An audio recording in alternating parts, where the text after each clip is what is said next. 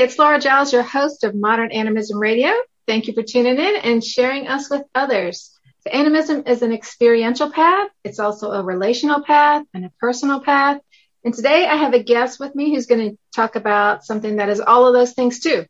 Rich Lewis is the author of Sitting with God, and he's going to share his stories about centering prayer, um, which is a way to be more contemplative, more of your true self. And he's going to lead us through the process too. So you want to stick around for that so that you can experience what it's all about.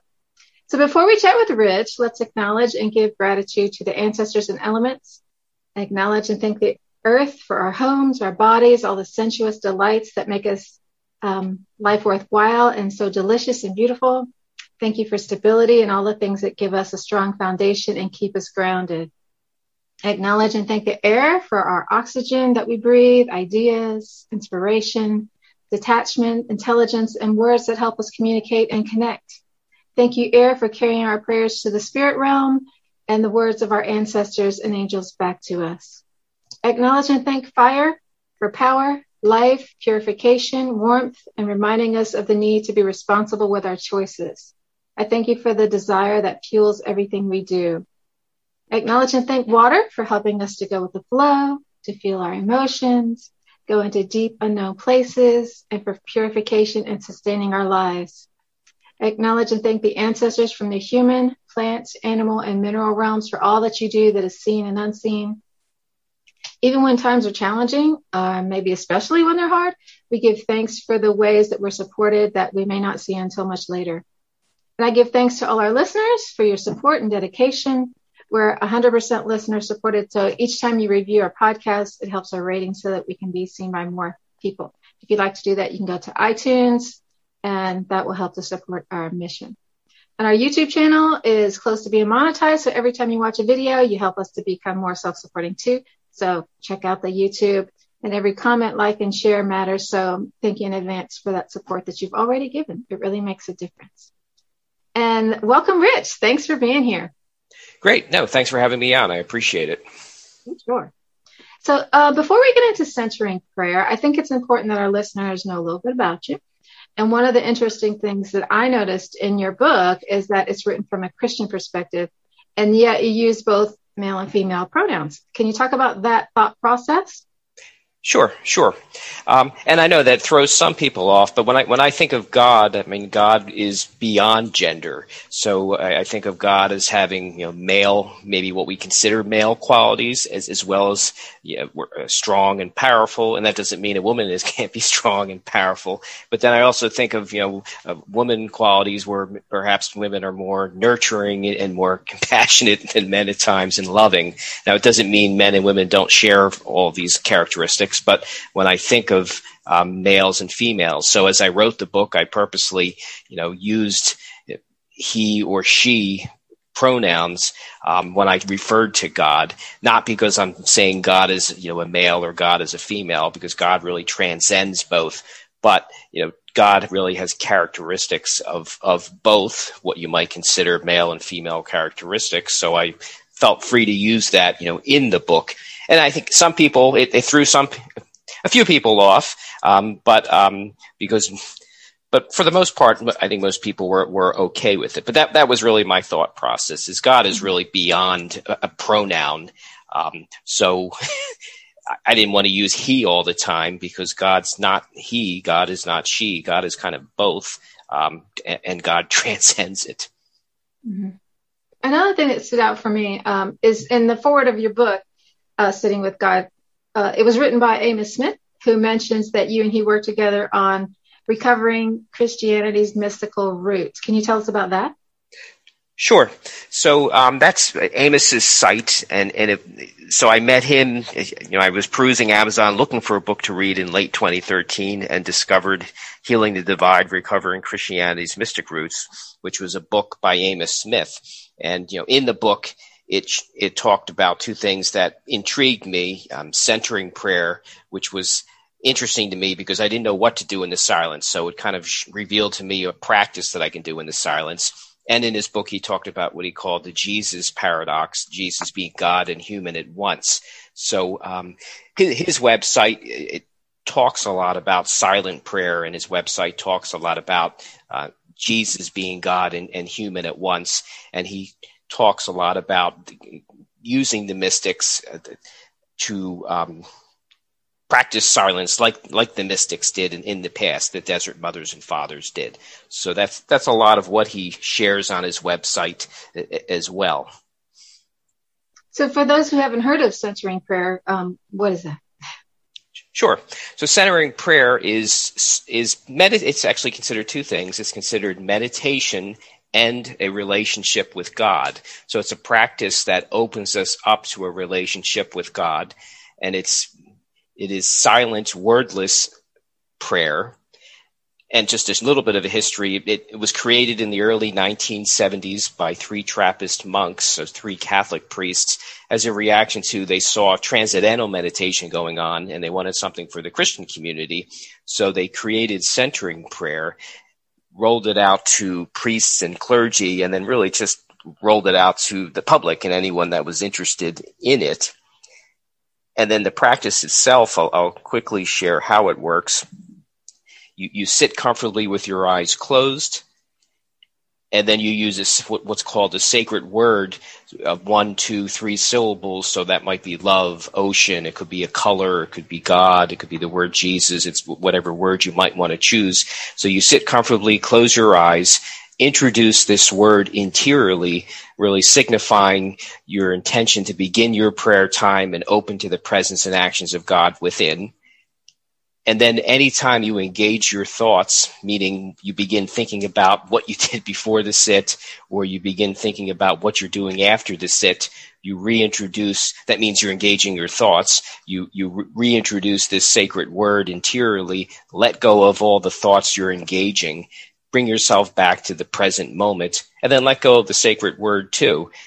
And you do that when needed during the duration of your sit for, for however long you've chosen to sit.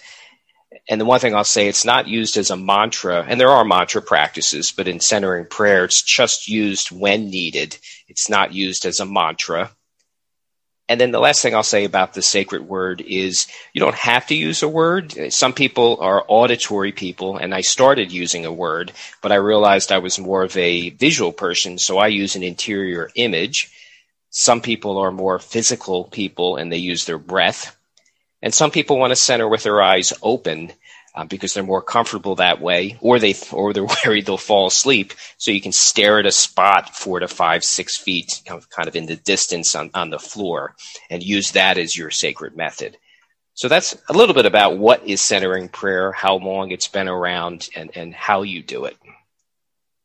So this is a thing that gets you to a place of silence. Is that what you're saying? The sacred word, or, or Yes, so so the sacred word really stills your your inner chatter if you think about it, because as you engage your thoughts, you realize that I'm, I'm, supposed to be letting go of my thoughts and opening to the presence and actions of God within. So your sacred word is used to let go of your thoughts and come back to the present moment, and then you let go of the sacred word as well. So yes, it, it, it is to help you clear the clutter, I guess you could say, in your mind. Okay. So um, I think for a lot of people, the idea of silence is like, ooh, I don't, I don't want to do that because uh, it maybe it's, I don't know. I, I just notice a lot of people fill it with something, even if it's just white noise, sleeping with the TV on, or you know, just busy, busy, busy all the time. Um, so why do you think that that's? Why do we run from it? Um, I think sometimes silence scares people because it forces us to come come to reality of our own thoughts. So for some people, silence can be very scary because as you're sitting there, repressed emotions can come up or things that things you don't know you've repressed as well as things you know you've repressed can come up. So some people want to continue to keep busy so that they don't have to deal deal with these thoughts. And then even some people, I think their personality is they feel like I need to be doing, doing, doing, doing, doing. And what am I really accomplishing by sitting in silence? And, and I'll challenge people. They really have to try for themselves. You're, you're just being and, and sitting and meditating and, and resting and refreshing yourself actually helps you during the times you need to take action. But you have to try it to experience that uh, for yourself. For, for example, I do two two sits per day. I do one as I begin my day, and it's the first thing I do to start my day. And then my second sit is right before lunch. And what I've found, and I do it, I do it even even if I'm extremely busy at work. I stop what I'm doing, do my sit, and then maybe have a small lunch. But what I found is when I look back at the end of the day, I, re- I realized how productive I was and, and how much that sit helped me let go of the things that were maybe distracting me or that I didn't know how to do or that I didn't even need to do and hone in and focus on the things that I need to do. So the second sit really helped me be more productive and had a way of giving, has a way of giving me back time um, so that's what I like to tell people is it, it, has a way of giving you back time and just try it and see, experience that for yourself. And do you have a uh, example that you can share about the scary stuff that comes up? Um, yeah, I mean, it, it, could it could really be anything. It could be from your past if you've had a traumatic traumatic you know past where you where you've maybe had. Uh, verbal abuse or physical abuse by, by your parents, unfortunately, that type of stuff you might be repressing. Or, or it could just be a, a memory of, of someone that was important to you that passed away that and keeps coming up. Or it could just be any type of you know, incident in your life that happened, whether it was a car accident or or some terrible incident that happened to you. These types of things can can come up while you're sitting in silence. And and then I guess it's it's actually it, it is a safe place for it to come up because if you think about it, your body holds a lot of tension and we all can think we can all realize where we hold our tension. I, I, can, like, I know I hold my tension in my forehead uh, and I hold it in my shoulders. So sitting in meditation, sitting in silent prayer is a safe place just to let your body relax. And also, we hold a lot of repressed thoughts and emotions within our minds. Some we know and some we don't know. So when you're sitting in the silence of meditation, I guess the, the emotions and baggage of a lifetime can start coming up and coming out. So it's a nice, safe place for it to for for this all of these repressed thoughts and emotions to be released from you. So there's a lot of healing that can actually take place when you're sitting in meditation, you know, to your body as well as to your mind. So I'm a trauma therapist and I, I'm totally getting what you're saying, but I think for some, I'm, I'm kind of listening as a listener too. Sure. And I think if I if I were a listener and I'm hearing that, I'd be like, "Ooh, I don't want to do that when I'm at lunch at work. I'm, I'm, gonna be a mess. I can't go back to work." So how do you, how do you get it all together if that stuff comes out and you're in the middle of work? Um, I mean, I mean that's a good point. You, you probably after, like if you might want to after your sit, you might want to get up and, and move around. I, I, I, find that movement is very helpful just to make you feel better. So if that happens and you find you're getting up from your your sit and, and you're pretty shaken up or, pretty uh, upset, you might want to get up and, and move and, and take a walk, or, or you might want to read from a favorite book, or you might want to listen to some music, some of your favorite music, just to kind of shift your mood when something like this happens. So I would encourage movement or, or listening to music you enjoy or reading from a favorite book to kind of shift your your emotions now that you've been a little bit rattled perhaps. Okay. So in the middle of it, as it's happening, are you still uh, are you are you being with the emotion? Are you um, still trying to be in that space of silence, or what's happening then as you're triggered? Sure you can and actually thomas keating who one of the, the main centering prayer uh, he created and refined centering prayer. So if, if strong emotions come up he actually then said you you can shift from using your sacred word just just being with the pain and, and, and accepting the pain during centering prayer. So if you find that it's maybe a little bit more overwhelming than you'd like it to be you can shift from using your sacred word to using uh, kind of just sitting with with the pain and recognizing the pain during your sit. Mm-hmm. And uh, would you mind sharing your story about your centering prayer after your father died? Sure, sure. So I, re- I remember when I, he, he was in the VA home, and I remember that day he passed away it was the day after Thanksgiving, and of course I was I, I was upset, uh, but we knew we knew he was going to pass. He had been ill, he had Alzheimer's, and he was kind of falling in and out of, of consciousness. So we, so it wasn't a surprise that he was passing. But of course, when you lose your one of your parents, it's it's it's no fun. But yeah, I remember when I I went home, and then at that time my second sit was usually close to before I went to bed.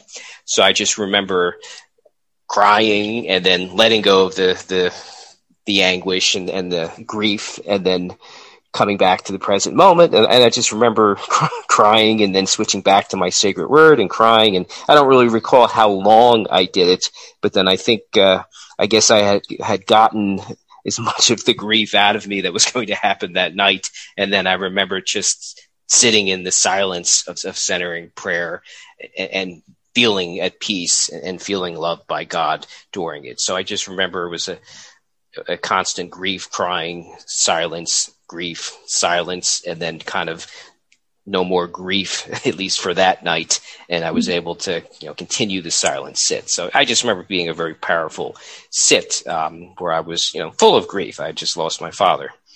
Mm-hmm. So it's a um, spiritual practice. It's an, an, an emotional release. It's a, kind of just a way of being. Centering prayer. Yeah. Mm-hmm. Uh, yes, yes. So it's it's really, if you think about it, it's it's you know it's it's meditation. It's a relationship with God. But then during centering prayer, um, it can be very healing and transforming because you can release repressed emotions. You can relax your body. So as you continue to practice centering prayer, you know, you can continue to release repressed emotions. You can continue to, re- to relax your body. Um, so it really can be healing and transforming. And then what ends up happening over time is, you know, the, the gesture or the posture of letting go during centering prayer, you, you take it with you in your, you know, everyday life. So you learn to let go of anxiety and worry or, or let go of things that maybe you don't need to focus focus at the time so you can hone in and focus on the important things right in front of you. You know you learn to be a more you know maybe less reactive and more present to the moment or more present with with people. So there's a i guess a lot of or i've experienced a lot of fruits of the practices. I think about you know written myself before centering prayer and i think about myself after centering prayer I, I'm definitely a more confident person. I, I feel I'm more, I'm less reactive. I'm more willing to listen to people. I'm more able to let go of things that I don't need to focus on and hone in and focus on the things that I need to, to focus on. And I feel that I'm also more willing to get out of my comfort zone and, and try and do new things. So for me, I've experienced a, a lot of you know neat fruits as a result of the practice. Yeah, speaking of getting out of your comfort zone, um, you said something that I think is really important in your book. And you said that you're not a biblical scholar, speaker, or teacher, and yet you are speaking about a topic that you wrote a book on. And um, most of the guests that we have on our podcast are people just like that because I believe we all have passion inside of us, and you don't have to be an expert or make this thing your life's work or make it all about money and publicity um, because we all know what we believe in and what we're passionate about. So, how did you get the courage to step out of that comfort zone and do that? Um, I don't know. I mean, that's a very good question because I, I, just think, you know, as I look at myself pre and after centering prayer, I, I, I, would have been scared to, to do a podcast like this, and I would have been scared to do Zoom calls and speak in, in front of groups. So I think the centering prayer, you know, helped cult- it helped me observe my thoughts because when you when you practice any type of contemplative practice centering prayer meditation or whatever it may be you learn to take a step back and observe observe your thoughts and, and realize we feed ourselves thoughts of things that aren't true. We tell ourselves you know, I don't have the right skill set when that's not true. Or we tell ourselves, I'm too young to try that. Someone older with more wisdom should be doing this. And that's not true. Or we could tell ourselves, I'm too old. Someone younger should be doing that. And, and that's not true. So I think centering prayer has helped me really observe my thoughts and, and realize I, I often tell myself things that, that aren't true and, and they're mm-hmm. fear based and, and, and they're just not true and they're not helping me. So I don't have to believe them and I, and I can believe I'm the right person and I just need to take the next step and the path will become clearer as I continue to take the steps forward. And that's uh, real interesting too, because I think a lot of people um, kind of direct their lives and do manifesting through law of attraction and it sounds like centering prayer is kind of the opposite of that, maybe if I'm understanding it correctly. So instead of directing your thoughts in your life, it's kind of like moment to moment and giving up that power to God. Is that, do I have it right? Yeah, you you could you could say that, and it's but it, and it's interesting that you say that because I'm actually a, a, firm believer in affirmations. So uh, I do actually write down single sentence affirmations in my iPad. These are things that are important to me that I want to do whether it's for my website or whether it's with my family or for my mental or physical health, um, or and you know goals that I might have, and I actually read them to God and then let them go to God and do my centering prayer sit. So I, I like to think of it as I'm you know, partnering with God on these things, and, and together we're deciding whether I should continue to move forward on them.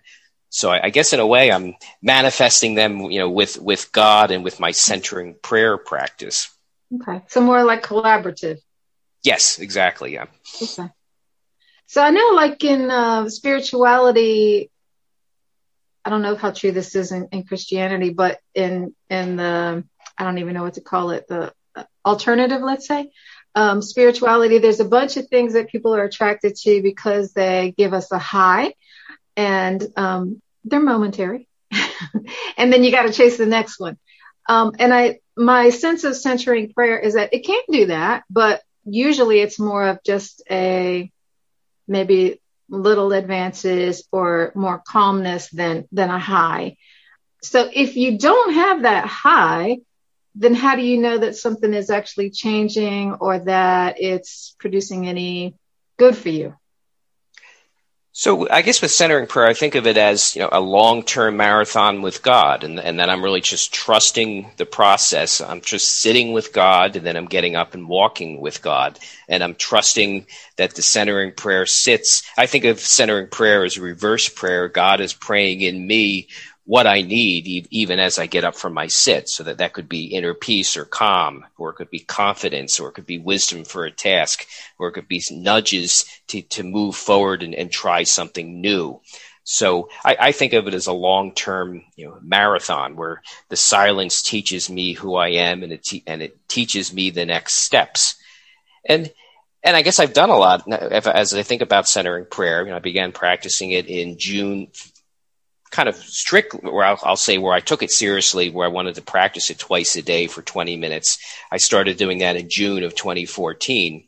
And, and as a result of that, you know, a lot has changed in my life where, where I have, you know, my own website, silenceteaches.com, and, and I have a weekly meditation that goes out and I have a book that was published last August and I do one-on-one coaching and I, and I do speaking in front of church groups and spiritual director groups and other groups that, you know, invite me to, to come talk. Right now it's been via Zoom. So I guess a lot has happened um, as a result of my centering prayer practice because I've really just trusted what trusted what should I be doing as I do my sits and then get up and move forward. I just trust what will happen and what should I be doing. Mm-hmm. Yeah, I think um, nature doesn't move, you know, in big spurts, and and I think most things that are good for us and worthwhile take time to develop. But I noticed you just said 20 minutes sit, and I think for some people who are listening, they might like, "Oh, 20 minutes." But in your you do say that you started out as with just one minute. And um, I know from my experience, one minute of meditation can be really powerful. So why do you go from one minute to 20? What's what's the benefit of doing more? Sure, sure, and and some of that I guess is the the the teachers of centering or the creators of centering prayer had re- recommended working your way up to, to two 20 minute sits per day. In some instances, it can take people that long to still their mind. So, sure. and in mm-hmm. some cases, you can still your mind quicker. I mean, so I, I guess I don't, for me, 20 minutes works, but I, tell people to practice, you know, do what makes the most sense for you. So if for, for you, a seven minute sit or a five minute sit works well, then, then do that as well. So I, I don't think, so I don't think it's a hard rule where you, you must practice two sits of, tw- of 20 minutes per day. And I don't always do that. Sometimes I do 20 minutes my first sit, and then sometimes my second sit is seven minutes, or it's 10 minutes, or it's 15 minutes. So I just I agree with you. Really, any time of silence can can be powerful, and I even encourage. I'll call a mini sit. So if you if you're nervous and you have to do a speech or you have to go to the doctor or you have to do something that's making you anxious, even a one minute sit it may be exactly what you need. Okay, so it's not like more is more necessarily. You're just really going for the the stillness and the calm that comes from it, and it takes as long as it takes to get there. Is that what you're saying? Yes, yes. So for some people, it may take quite a bit of time for, for inner stillness to occur. Um, and for others, it, it could be a, a, lot quicker. Okay. And I would also say it's, it's not even, I mean, one, I think any amount of silence is powerful and can help you and, and, and can heal you. So, um, 20 minutes or even one minute of silence both provide, you know, benefit to you. Mm-hmm.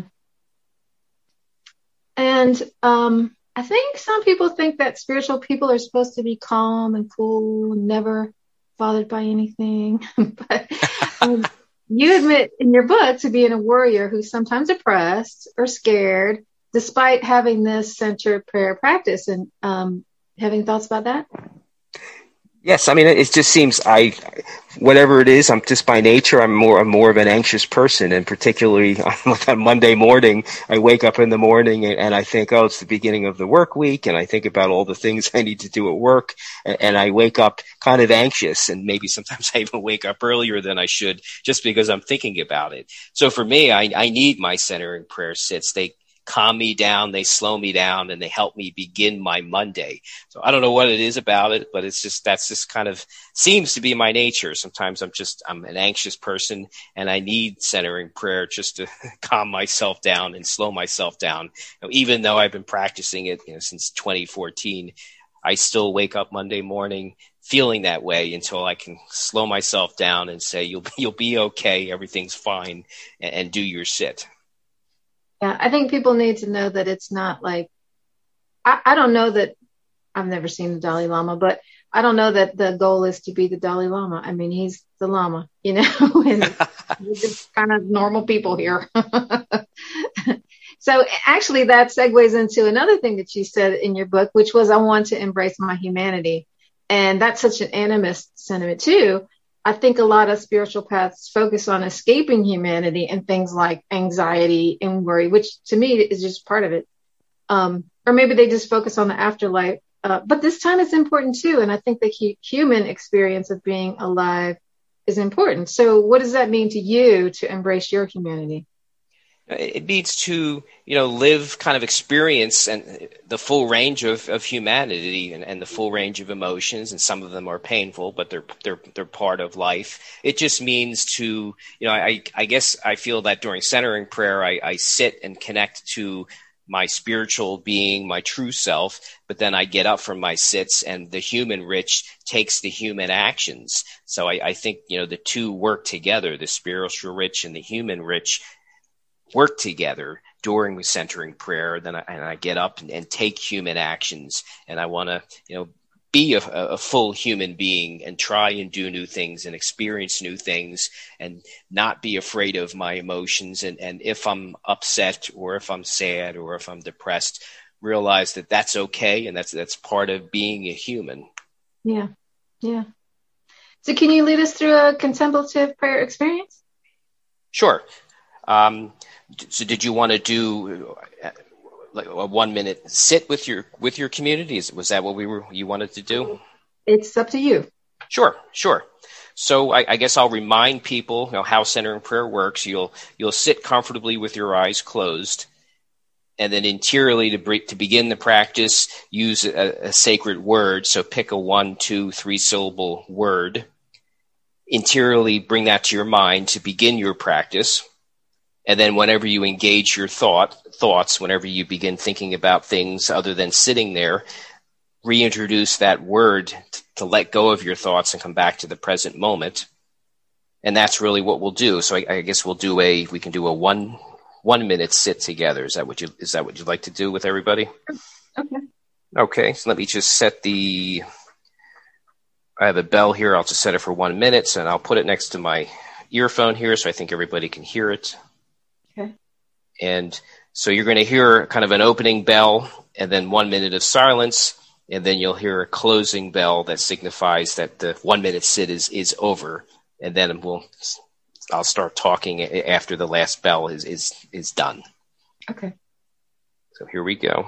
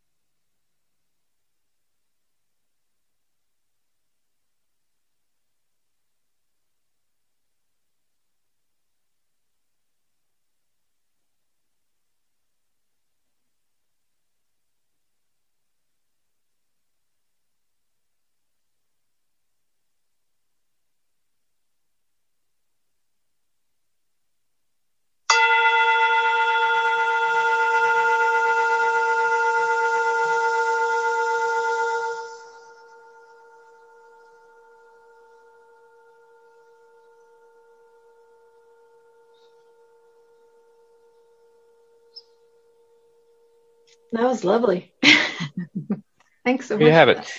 Sure, sure, and it's yeah, it's it's nice. You know, you have kind of something soft. It doesn't have to, it could something something to begin it and not jar jar you into it, and then something nicely just to end it, and then you kind of gently get up. You don't have to race to get up and begin your day. You just kind of slowly sit there for a minute or two if you need to, and sometimes I just read from a favorite book that I'm reading afterwards, and then I begin my day or, or, or resume my day if it's my second sit.